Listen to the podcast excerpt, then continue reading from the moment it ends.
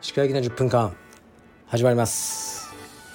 このチャンネルでは日本最大級のブラジリアン柔術ネットワーク。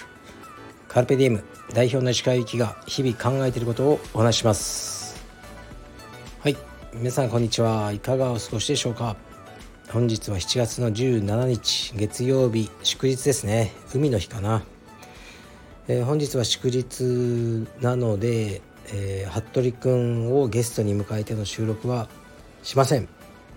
服部くんはいません。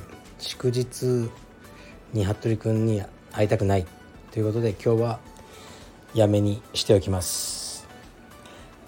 で来週またねあの同じスケジュール。まあすいません。月曜日の昼に服部君と収録をしようと思ってます。今日は僕はこの後息子を道場に連れてきて少しトレーニングをしようかなって思ってますね。うんどうしてもね話題がもう息子のねトレーニングしかないですね。それしかやってない感じですね。で全日本の、えー、キッズ充実ですね。充実の全日本が、えー、本日開催されています。でえー、っとかなりのねお子さんがカルペディエム、まあ、全体から出てると思いますね。結果はまだほとんど知らないんですけど楽しみですね。全日本っていうのはねやっぱり大きな大会なんでね皆さん気合が入ってるなと思いますね。でねもう今日インスタにもねまた投稿で書いたんですけどうん子どもの習い事っていうのはもういかにね親がコミットするかっにかかってると思いますね。その子どもが結果出せるかどうかは。うん、もちろん子どものねそのそのものを、えー、意志の力を尊重したい気持ちはありますがもうね子育てしてるお父さんお母さんなら分かりますよね。子供に任せてたらまあ練習しないですよね。今日行っても行かなくてもいいよ。とうんじゃあ今日は行かないになるのが割と普通ですね。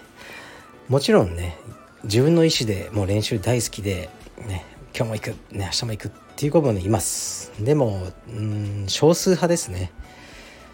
やはり柔術ねまあ僕でもまたレスリングにしてもねなかなか体もきついしやりたくない日もあるんですよね子供も。うん。でだからやっぱ親が励ましたりねまあこれにはね異論はあると思いますけどね、まあ、これやったらこれ買ってやるぞっていうね。れを使ったりいろいろです。僕は今息子のえっ、とスイッチ携帯 iPad 全部没収してますね。この間の合あのねあの練習会で僕からするともうすごくなめた態度だったんで没収だって言って3日間没収っていうふうにしてますね。うん。でそういうのをね毎回揉めるんですけどね妻とね「いやあの日はね体調がどう？ああ」って言われるんですけどもう一言で黙らせますね「君は見てないだろ俺は見てるあの態度はなめてたそれだけだ俺は週に4回1日3時間見てるねだから見てない君にガタガタ言われたくないって言ってあのはい。没収してますね、まあ、今日の練習にかかってます。今日これからやる練習でちゃんとやったら返してあげようかな。っていうねもうそういうねもう苦しい状況がね各家庭で起きてると思いますね。あのもうご夫婦で喧嘩したりね多分充実のことで。旦那様と、ね、奥様の見解が違うっていうのはあると思いますね。とかねもうねこうやって今日も日曜日下手したら金土曜日曜月曜3日間潰れた家庭もあるんじゃないですかね試合。でまあ潰れたっていうかね自分で、ね、選んで出てるからまあいいんだろうけど奥様的にはねもうちょっとねあのせっかくの3連休をどこか遊びに行きたかったとかねそういうのもあるんじゃないですかね。だから親がどこまでコミットしてその子供の習い事にこうね力を入れるかが大事なんですよね。大事とか子どもの結果に大きく作用すると思いますね。うん。これはねなかなか難しい問題ですね。でもこの間ね良い機会があってえー、っとねもうアジア選手権をねあの好成績出してるような日本のねもうトップレスラーの一人のかなり若い方ですねとお話しする機会があったんですね。で僕が一番聞いてみたかったのはその練習法とか、ね、技のこととかじゃなくてその彼とお父様の関係について聞いてみたかったんですね。で「お父さんどんな人ですか?」って聞いたらやっぱり元レスラーであの3歳の頃からもう練習させられたっていうふうに言ってましたね。でも気づいたら練習をしていたと。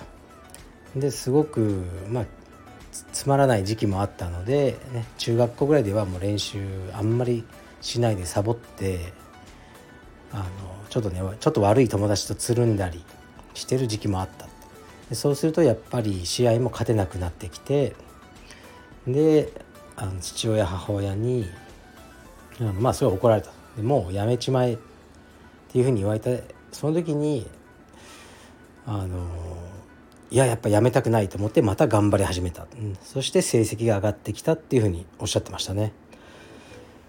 で中学校とか高校の頃はまあお父さんもレスラーだからいろいろアドバイスとかがね送られてくるらしいんですけどメールとかで。もっとこうした方がいいんじゃないかとかああした方がいいんじゃないかとか。でももう全部既読無視してたというふうに言ってましたね。でも今になってまあ彼はまだ現役選手なんですけどね。あの未だに親父からメールが来ると。その体の使い方に関して。でそれ見るとすごく理にかなかなってるしあの親父はすごいって思います。本当にうちの親父はすごいです。っていうふうにおっしゃってましたね。なんかねちょっともう泣きそうになりましたねそれ聞いて。うん。そういうまあねいろんな紆余曲折あって今彼はトップレスラーで多分お父様も誇りに思われててでそんなお父様のことも、ね、息子さんがすごく、ねまあ、反発した時期もあったけど今は親父は本当にすごいですっていうふうにねその日初めて会った僕に言えるぐらい尊敬されてるっていうのは素晴らしいですね。はい。尊敬されたいです僕も。今のところねもうただ嫌われてるだけなんですけど、はい、いつか尊敬されるように僕も頑張ろうと思います。でまたスポーツの話題になっちゃうんですけどネットフリックスで今ね新しいシリーズで、えー、クォーターバック不屈の求道者というドキュメンタリーが始まりました。これが最高です。僕的には最高ですね。